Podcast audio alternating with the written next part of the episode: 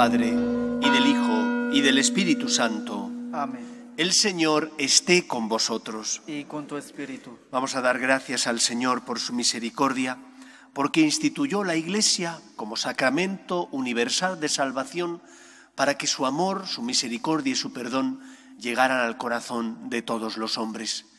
Formar parte de la Iglesia es una suerte, es el mayor regalo, porque sentimos y experimentamos el amor de Dios, porque el Señor con su gracia ilumina nuestra vida, porque nos consuela en los momentos difíciles. Después en la homilía os hablaré más sobre este particular.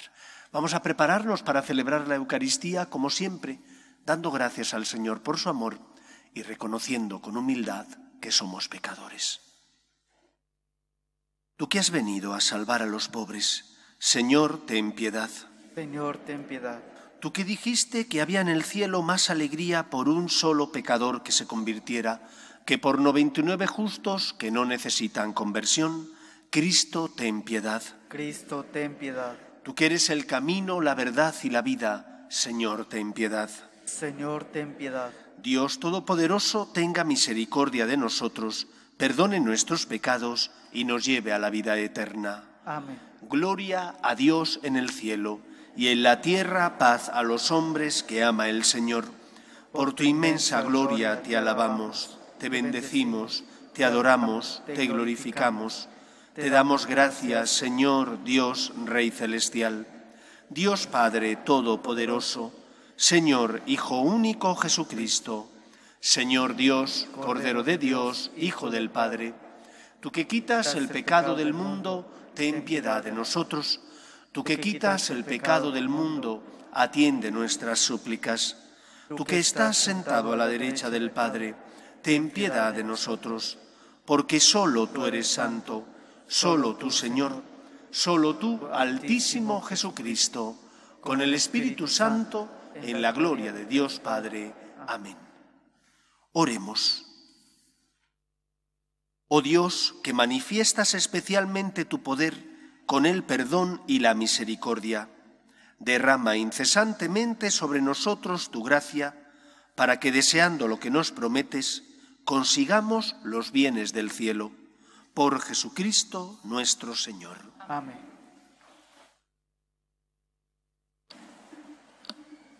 Lectura del libro de los números. En aquellos días el Señor bajó en la nube, habló con Moisés y apartando algo del espíritu que poseía, se lo pasó a los setenta ancianos. Al posarse sobre ellos el espíritu, se, se pusieron a profetizar enseguida. Habían quedado en el campamento dos del grupo, llamados Eldad y Medad. Aunque estaban en la lista, no habían acudido a la tienda, pero el espíritu se posó sobre ellos y se pusieron a profetizar en el campamento. Un muchacho corrió a contárselo a Moisés. Eldad y Medad están profetizando en el campamento. Josué, hijo de Nun, ayudante de Moisés desde joven, intervino. Señor mío, Moisés, prohíbeselo. Moisés le respondió, ¿estás celoso de mí? Ojalá todo el pueblo del Señor fuera profeta y recibiera el Espíritu del Señor. Palabra de Dios. Te alabamos, Señor. Los mandatos del Señor son rectos y alegran el corazón. Los mandatos del Señor son rectos y alegran el corazón. La ley del Señor es perfecta y es descanso del alma. El precepto del Señor es fiel e instruye al ignorante. Los mandatos del Señor son rectos y alegran el corazón. La voluntad del Señor es pura y eternamente estable. Los mandamientos del Señor son verdaderos y enteramente justos. Los mandatos del Señor son rectos y alegran el corazón.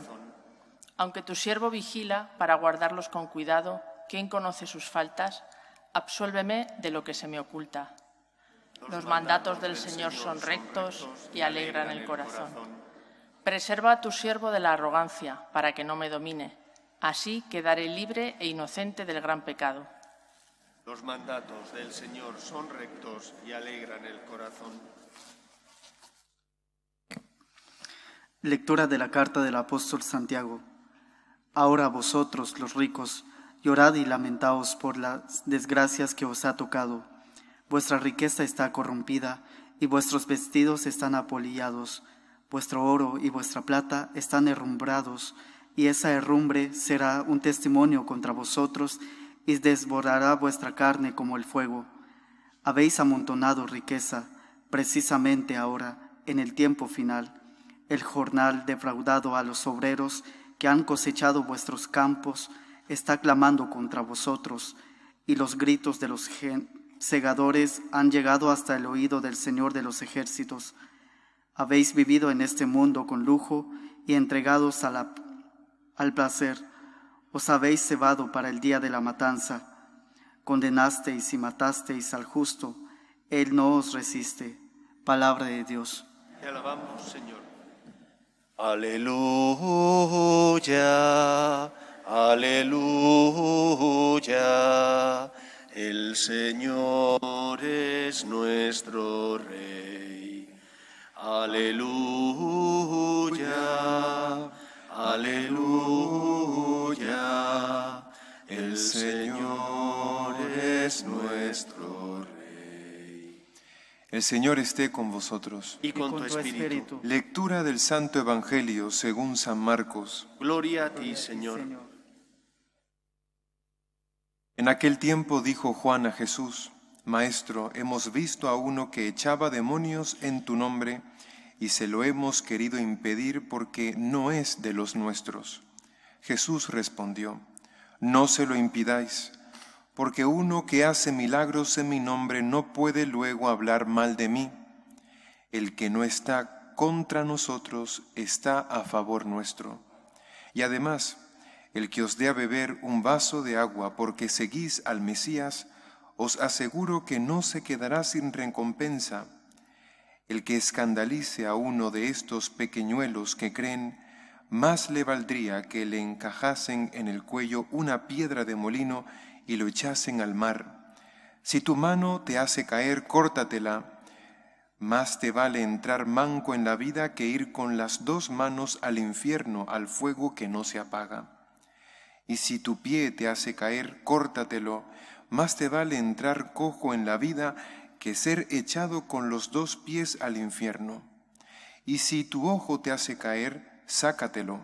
Más te vale entrar tuerto en el reino de Dios que ser echado con los dos ojos al infierno, donde el gusano no muere y el fuego no se apaga. Palabra del Señor. Gloria a ti, Señor Jesús. La mayor parte de mi ministerio sacerdotal he tenido la suerte de llevarlo a cabo aquí en esta parroquia. Primero como vicario parroquial junto con el Padre Santiago y después como párroco. Salvo dos años que estuve trabajando en Alicante, el resto de mi ministerio y vida sacerdotal he residido en Madrid y en este templo, en esta parroquia. Recuerdo que cuando fui a Alicante hubo algo que me sorprendió. Me sorprendió que allí, cuando llevan al difunto al tanatorio, del propio tanatorio, te llaman por teléfono y te dicen, hay un difunto de su parroquia, han pedido asistencia religiosa. Aquello me sorprendió porque aquí en Madrid, si conoces a la familia, ellos te llaman y entonces tú vas a visitar a la familia y a rezar un responso por el fallecido, pero si no conoces a la familia, pues no vas al tanatorio, porque pues nadie te ha llamado. Allí en el tanatorio tienen un programa informático en el que están distribuidas las calles de la, de la ciudad y si te corresponde y la familia lo desea, ellos, mediante ese programa, buscan tu teléfono y te llaman. Si soy sincero, y tengo que serlo, porque soy sacerdote y no puedo faltar a la verdad, allí y cuando celebro un funeral es donde me siento más realizado como sacerdote. He celebrado muchas primeras comuniones, he celebrado muchos bautizos, de un tiempo a esta parte celebro muchas bodas, y en todas ellas, como sacerdote y ministro de la Iglesia, me siento feliz. Pero si hay un momento y un lugar donde además de sentirme realizado, feliz, siento que se me escucha, aparte de cuando predico en la parroquia, es cuando celebro un funeral. Porque tú celebras una primera comunión y en muchos casos las personas están a otra cosa.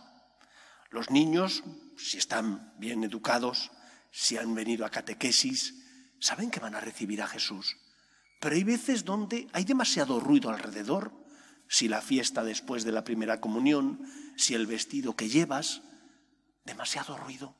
Y en los bautizos, con mucha frecuencia también, te encuentras que algunos tienen fe, y una fe madura, y otros tienen fe, pero una fe muy inmadura, bautizan a sus niños, y gracias a Dios que los hace, lo hacen por tradición, pero muchas veces experimentas que tus palabras no llegan a, a sus corazones porque ellos están a otra cosa. Bautizan al niño o hacen la primera comunión, pero están a otra cosa. Mucho mayor ocurre, mucho más ocurre esto con las bodas. En muchos casos tú percibes que estás predicando y que los novios es que no te hacen ni caso, que están ahí enfrente, tú les estás hablando del amor cristiano, pero dices, bueno, ¿quedará algo de esto? Tienes que confiar en la gracia, de que sí que va a quedar algo de lo que estás predicando, pero percibes que están a otra cosa. En los funerales no. Y no porque los que piden un funeral sean religiosos practicantes. Yo normalmente pido la ayuda de algún seminarista porque con mucha frecuencia en un funeral se escucha el eco. El Señor esté con vosotros. Y nadie te responde. Si está el seminarista, él me responde y de esa manera me hace la ceremonia más fácil. Pero percibes que hay una necesidad, porque están con el alma abierta, con una herida que sangra, que es la muerte de sus seres queridos. Y creo que esto, en una Europa secularizada como la nuestra, tenemos que recordar que nosotros como miembros de la Iglesia, cada uno en función de la vocación a la que Dios le llama y del lugar que ocupa, por tanto, en la Iglesia como cuerpo de, de, Cristo, como templo del Espíritu Santo y como pueblo de Dios, tiene que llevar a cabo esa misión de ser consuelo de los que sufren. Y yo me he sentido de verdad que realizado como sacerdote en los funerales, porque llevas consuelo, porque llevas esperanza. Allí en Alicante yo tenía dos vicarios porque también llevaba dos parroquias y yo siempre que podía iba al funeral yo. Siempre que podía iba al tanatorio. No porque ellos no lo hicieran bien, sino porque yo tenía necesidad de llevar esperanza al corazón de aquellas personas que a lo mejor no volverían a ir a misa, no sé cuánto tiempo iba a pasar hasta que volvieran a pisar una iglesia, pero que se fueran con una palabra de esperanza, que alguien les hablara de la vida eterna, que les hablaran de que Dios, que es amor, envía a su Hijo al mundo para salvarnos y Él ha vencido a la muerte y por lo tanto, como San Pablo le dijo a los de Tesalónica, no quiero que ignoréis la suerte de los difuntos. En un mundo secularizado, la Iglesia tiene que ser consuelo y esperanza, sobre todo porque lleva el amor de Dios y porque nos hace hablar del horizonte que tiene que tener el ser humano, que es que la muerte no es el final, después de la muerte, el Señor nos espera con los brazos abiertos. La muerte, gracias a la resurrección de Cristo, ha perdido su aguijón, dirá San Pablo, y se ha convertido en una puerta que nos da acceso a la vida eterna. Cuando tú les hablas del amor de Dios, que no están en el olvido, sino que sus seres queridos están en manos de un Dios que es Padre y que ama, eso les da paz y les da esperanza. Eso les ayuda a aumentar la fe, quizás pobre, que tenían en el corazón, pero que todavía tenían unos rescoldos y que gracias al amor de Dios, esos rescoldos vuelven a tener el fuego del amor de Dios y el calor que ese fuego da.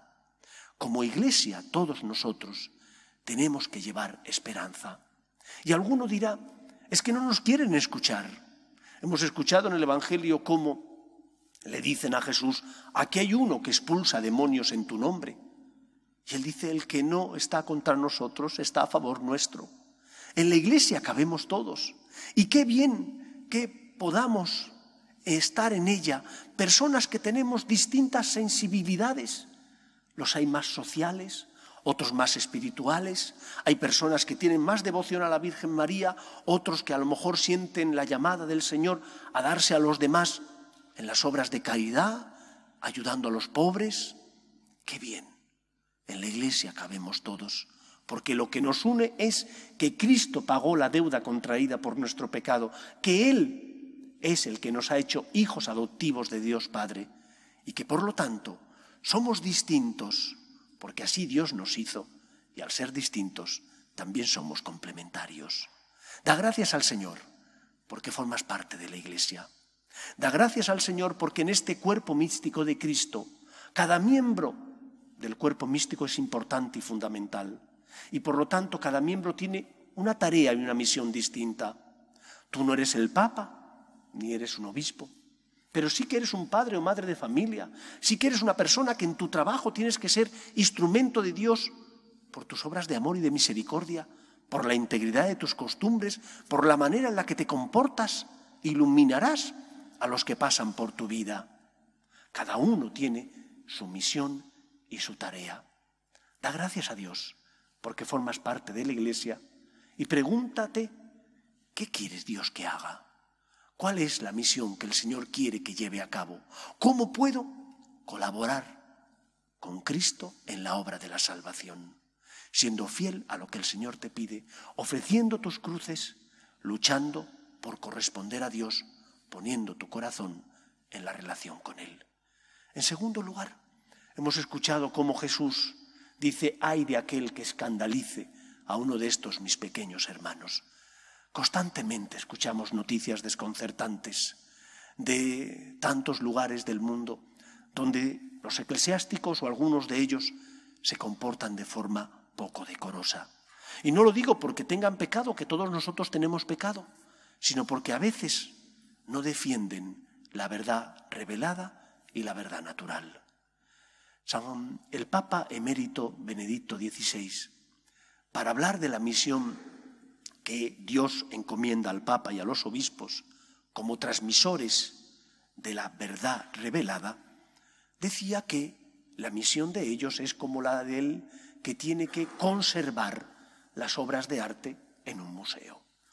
¿Qué hace el conservador? Pues quitar el polvo que el paso de los años, que las velas a lo mejor han impregnado de esa veladura negra, ese óleo, limpiar las estatuas, pero no tienen que rehacer la obra que hizo el artista, tienen que limpiarla para que vuelva a tener su esplendor. La Iglesia no es la dueña del mensaje, es la que tiene que conservar el mensaje, decía el Papa emérito Benedicto XVI. Y por lo tanto tiene que ser fiel al mensaje de Cristo para transmitirlo íntegramente, adaptando no el mensaje, sino las palabras, la forma de explicar el mensaje a los signos de los tiempos, porque no es lo mismo el lenguaje del siglo de oro español, del siglo XVI, que el lenguaje que emplean nuestros jóvenes. Habrá que adaptar el lenguaje, pero no la verdad transmitida por la Iglesia. Esa es inmutable y no puede cambiar. Cambiarán las formas de explicarlo, cambiarán los medios, pero no puede cambiar el mensaje porque el bien nos hace libres y no puede existir un bien distinto ahora de hace diez años o de hace tres siglos, porque entonces no hay una verdad firme, no hay un terreno firme sobre el que pisar. El Papa y los obispos no son los dueños del mensaje y no pueden cambiar el mensaje, son custodios y son como ese conservador del Prado, del Louvre o del Metropolitan de Nueva York, que tiene como misión hacer que la obra que pintó o que esculpió tal artista recobre el esplendor que tenía en su inicio. Pidamos al Señor, por tanto, por el Papa y por los obispos, para que sean fieles a la misión que Cristo les encomendó, de transmitir íntegramente la fe, de manera que la fe en el amor de Dios siga tocando el corazón de los hombres siga llevando esperanza, siga siendo ese testigo que nos ayuda a abrirle el corazón a Cristo, porque Él quiere que todos los hombres se salven y lleguen al conocimiento de la verdad. En tercer lugar, hemos escuchado en el Evangelio cómo el Señor nos pide que si nuestro ojo nos hace pecar, nos lo saquemos. La Iglesia siempre ha tenido una visión positiva, tanto del cuerpo humano como de la obra creada por Dios. Nosotros no tenemos una visión negativa de lo material. Nosotros no somos gnósticos. Los gnósticos creen que la materia es degradación de Dios, de la divinidad, y que por lo tanto es algo malo, puesto que es degradación de Dios. Dios ha creado el universo y al hombre a su imagen y semejanza. Pero lo que nos está indicando el Evangelio es que Dios nos está haciendo una pregunta. ¿Cuánto valoras tu salvación? ¿De verdad Dios es el primero en tu corazón? Porque si Dios es el primero en tu corazón, intentarás evitar aquello que expulse a Dios del primer lugar de tu vida. Si tienes fe y crees en la salvación, lucharás por comportarte de forma íntegra, luchando por no caer en la tentación, evitando la tentación para de esa manera no caer en el pecado. No quiere el Señor que te quites la mano, quiere que no robes. No quiere el Señor que te estirpes los ojos, quiere que tu corazón esté limpio y por lo tanto no mires con malos ojos, no juzgues, no tengas miradas libidinosas, no seas una persona que critica. El Señor no pide que te estirpes físicamente ningún miembro de tu cuerpo pide que te estirpes espiritualmente aquello que nace en tu corazón y de tu corazón y te hace pecar. Y porque intentas amar a Dios y deseas por encima de todo hacer su voluntad, luchas por no caer en el pecado y por lo tanto luchas por hacer lo que el Señor te pide, aunque te duela y aunque cueste, porque muchas veces tu corazón herido por el pecado original te pide que hagas cosas que sabes que no son buenas, que no te llevan a Dios y que no te hacen feliz. Por lo tanto, pidamos al Señor que espiritualmente estirpemos aquello que no nos conduce a la libertad verdadera, sino a la esclavitud, las malas pasiones, todo aquello que nos hace ser esclavos y por lo tanto no ser verdaderamente hijos de Dios. Que el Señor con su gracia mueva nuestro corazón para que seamos luz en medio del mundo, porque amamos a Dios y luchamos por hacer el bien y evitar el mal, como el Señor nos pide. Que Él nos ayude. Nos ponemos en pie. Creo en un solo Dios, Padre Todopoderoso, Creador del cielo y de la tierra, de todo lo visible y lo invisible. Creo en un solo Señor Jesucristo, Hijo único de Dios, nacido del Padre antes de todos los siglos, Dios de Dios, luz de luz, Dios verdadero de Dios verdadero, engendrado, no creado, de la misma naturaleza del Padre, por quien todo fue hecho, que por nosotros los hombres y por nuestra salvación bajó del cielo, y por obra del Espíritu Santo se encarnó de María la Virgen y se hizo hombre. Y por nuestra causa fue crucificado en tiempos de Poncio Pilato. Padeció y fue sepultado, y resucitó al tercer día según las Escrituras, y subió al cielo, y está sentado a la derecha del Padre, y de nuevo vendrá con gloria para juzgar a vivos y muertos, y su reino no tendrá fin. Creo en el Espíritu Santo, Señor y dador de vida, que procede del Padre y del Hijo, que con el Padre y el Hijo recibe una misma adoración y gloria, y que habló por los profetas. Creo en la Iglesia, que es una santa, católica y apostólica. Confieso que hay un solo bautismo para el perdón de los pecados. Espero la resurrección de los muertos y la vida del mundo futuro. Amén. Dios quiere que todos los hombres se salven y lleguen al conocimiento de la verdad.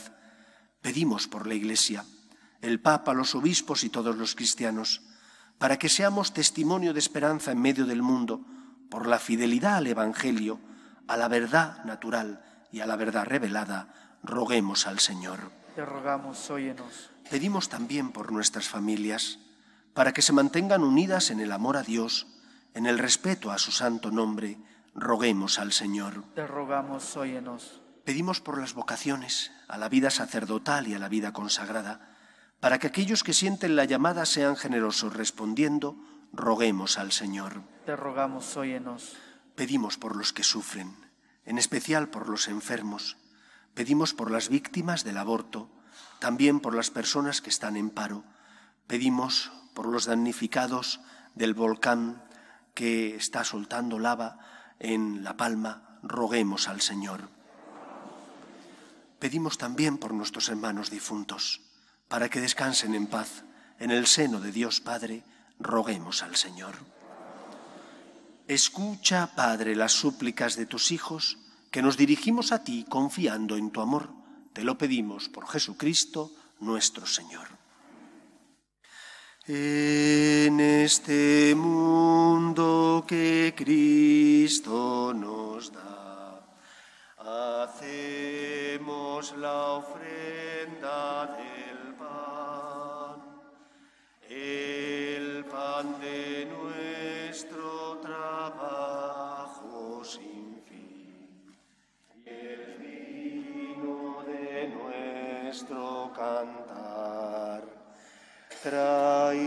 ante ti nuestra justa inquietud, amar la justicia y la paz, saber que vendrás, saber que estarás, partiendo a los pobres tu pan.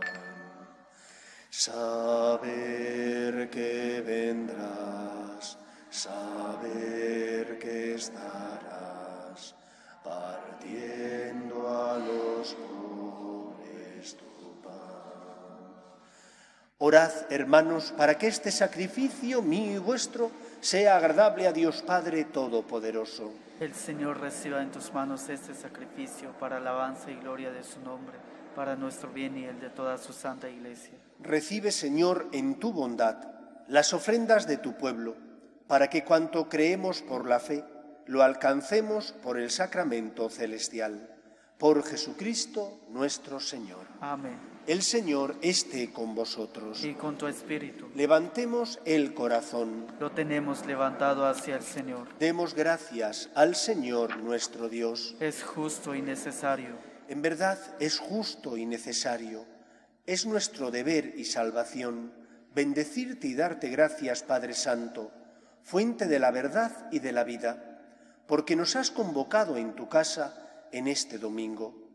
Hoy tu familia, reunida en la escucha de tu palabra y en la comunión del pan único y partido, celebra el memorial del Señor resucitado, mientras espera el domingo sin ocaso, en, el que la humanidad entrará en tu descanso. Entonces contemplaremos tu rostro y alabaremos por siempre tu misericordia. Con esta gozosa esperanza, y unidos a los ángeles y a los santos, cantamos unánimes el himno de tu gloria. Santo, santo, santo es el Señor, Dios del universo. Llenos están el cielo y la tierra de tu gloria. Osana en el cielo. Bendito el que viene en nombre del Señor. Osana en el cielo. Santo eres en verdad, Señor, fuente de toda santidad. Por eso te pedimos que santifiques estos dones con la efusión de tu Espíritu, de manera que se conviertan para nosotros en el cuerpo y la sangre de Jesucristo nuestro Señor, el cual, cuando iba a ser entregado a su pasión, voluntariamente aceptada, tomó pan, dándote gracias lo partió y lo dio a sus discípulos diciendo, Tomad y comed todos de él, porque esto es mi cuerpo, que será entregado por vosotros.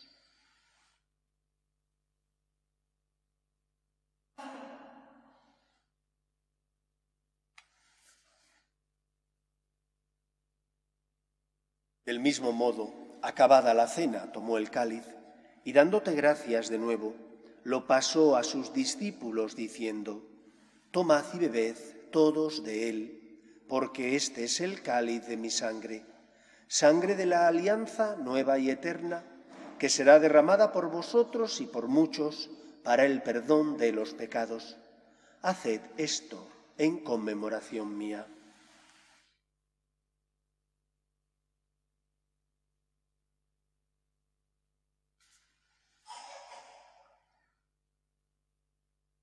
Este es el sacramento de nuestra fe. Anunciamos tu muerte, proclamamos tu resurrección. Ven Señor Jesús. Así pues, Padre, al celebrar ahora el memorial de la muerte y resurrección de tu Hijo, te ofrecemos el pan de vida y el cáliz de salvación, y te damos gracias porque nos haces dignos de servirte en tu presencia. Te pedimos humildemente que el Espíritu Santo congregue en la unidad a cuantos participamos del cuerpo y sangre de Cristo. Acuérdate, Señor, de tu iglesia extendida por toda la tierra y reunida aquí en el domingo, día en que Cristo ha vencido a la muerte y nos ha hecho partícipes de su vida inmortal, y con el Papa Francisco, con nuestro obispo Carlos y todos los pastores que cuidan de tu pueblo, llévala a su perfección por la caridad.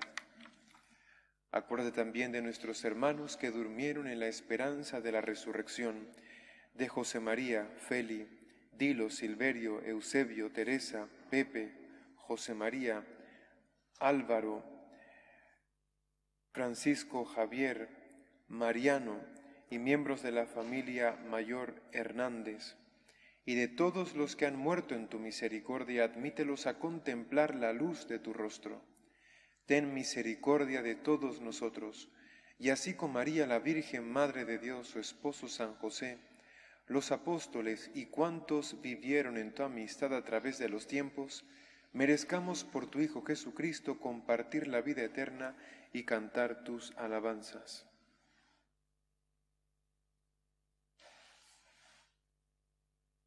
Por Cristo, con Él y en Él, a ti Dios Padre Omnipotente, en la unidad del Espíritu Santo, todo honor y toda gloria por los siglos de los siglos. Amén.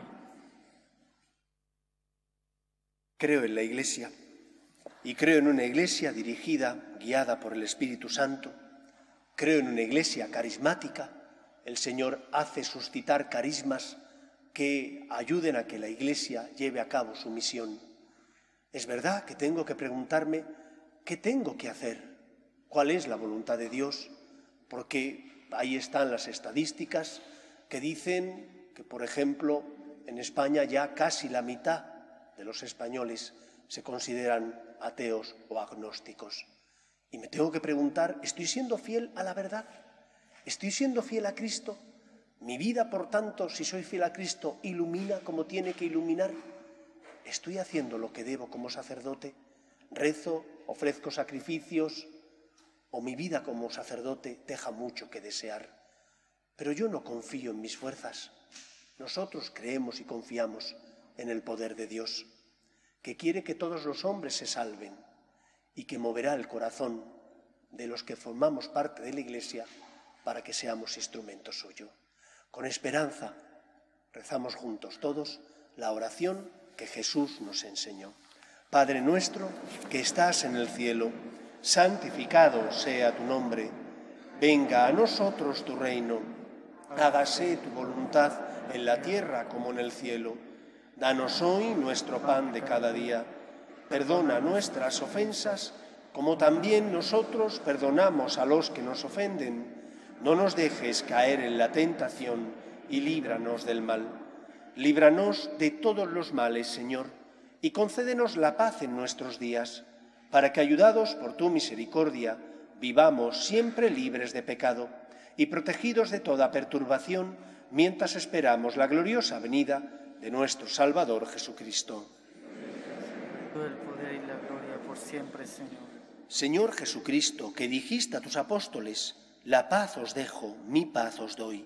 No tengas en cuenta nuestros pecados, sino la fe de tu Iglesia, y conforme a tu palabra concédele la paz y la unidad tú que vives y reinas por los siglos de los siglos. Amén. La paz del Señor esté siempre con vosotros. Y con tu espíritu. Cordero de Dios, que quitas el pecado del mundo, ten piedad de nosotros. Cordero de Dios, que quitas el pecado del mundo, ten piedad de nosotros. Cordero de Dios, que quitas el pecado del mundo, danos la paz. Este es el Cordero de Dios que quita el pecado del mundo. Dichosos los llamados a la cena del Señor. Señor, no soy digno de que entres en mi casa, pero una palabra tuya bastará para sanarme. El cuerpo de Cristo. Amén.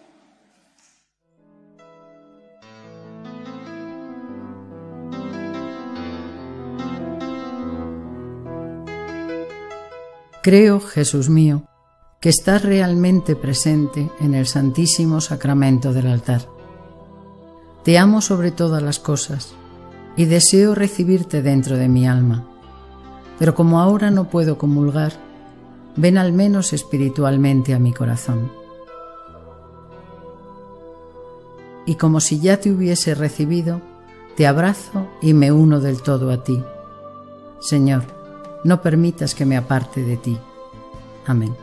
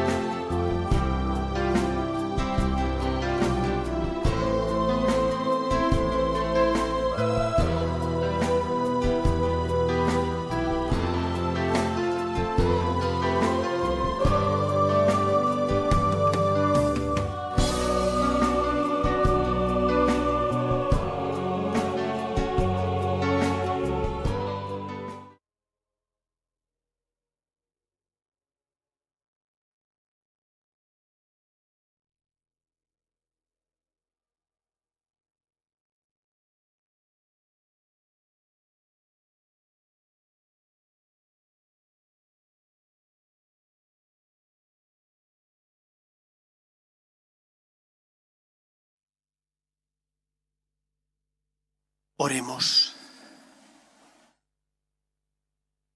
Que esta Eucaristía, Señor, renueve nuestro cuerpo y nuestro espíritu, para que participemos de la herencia gloriosa de tu Hijo, cuya muerte hemos anunciado y compartido.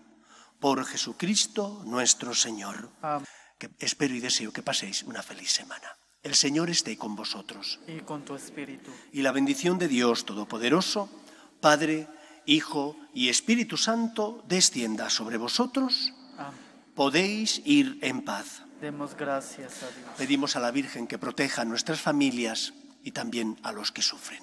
Dios te salve, Reina y Madre de misericordia, vida, dulzura y esperanza nuestra. Dios te salve. A ti llamamos los desterrados hijos de Eva. A ti suspiramos gimiendo y llorando en este valle de lágrimas. Ea pues, Señora abogada nuestra, vuelve a nosotros esos tus ojos misericordiosos, y después de este destierro, muéstranos a Jesús, fruto bendito de tu vientre, oh clementísima, oh piadosa, oh dulce y siempre Virgen María. Ruega por nosotros, Santa Madre de Dios, para que seamos dignos de alcanzar las promesas de nuestro Señor Jesucristo. Amén.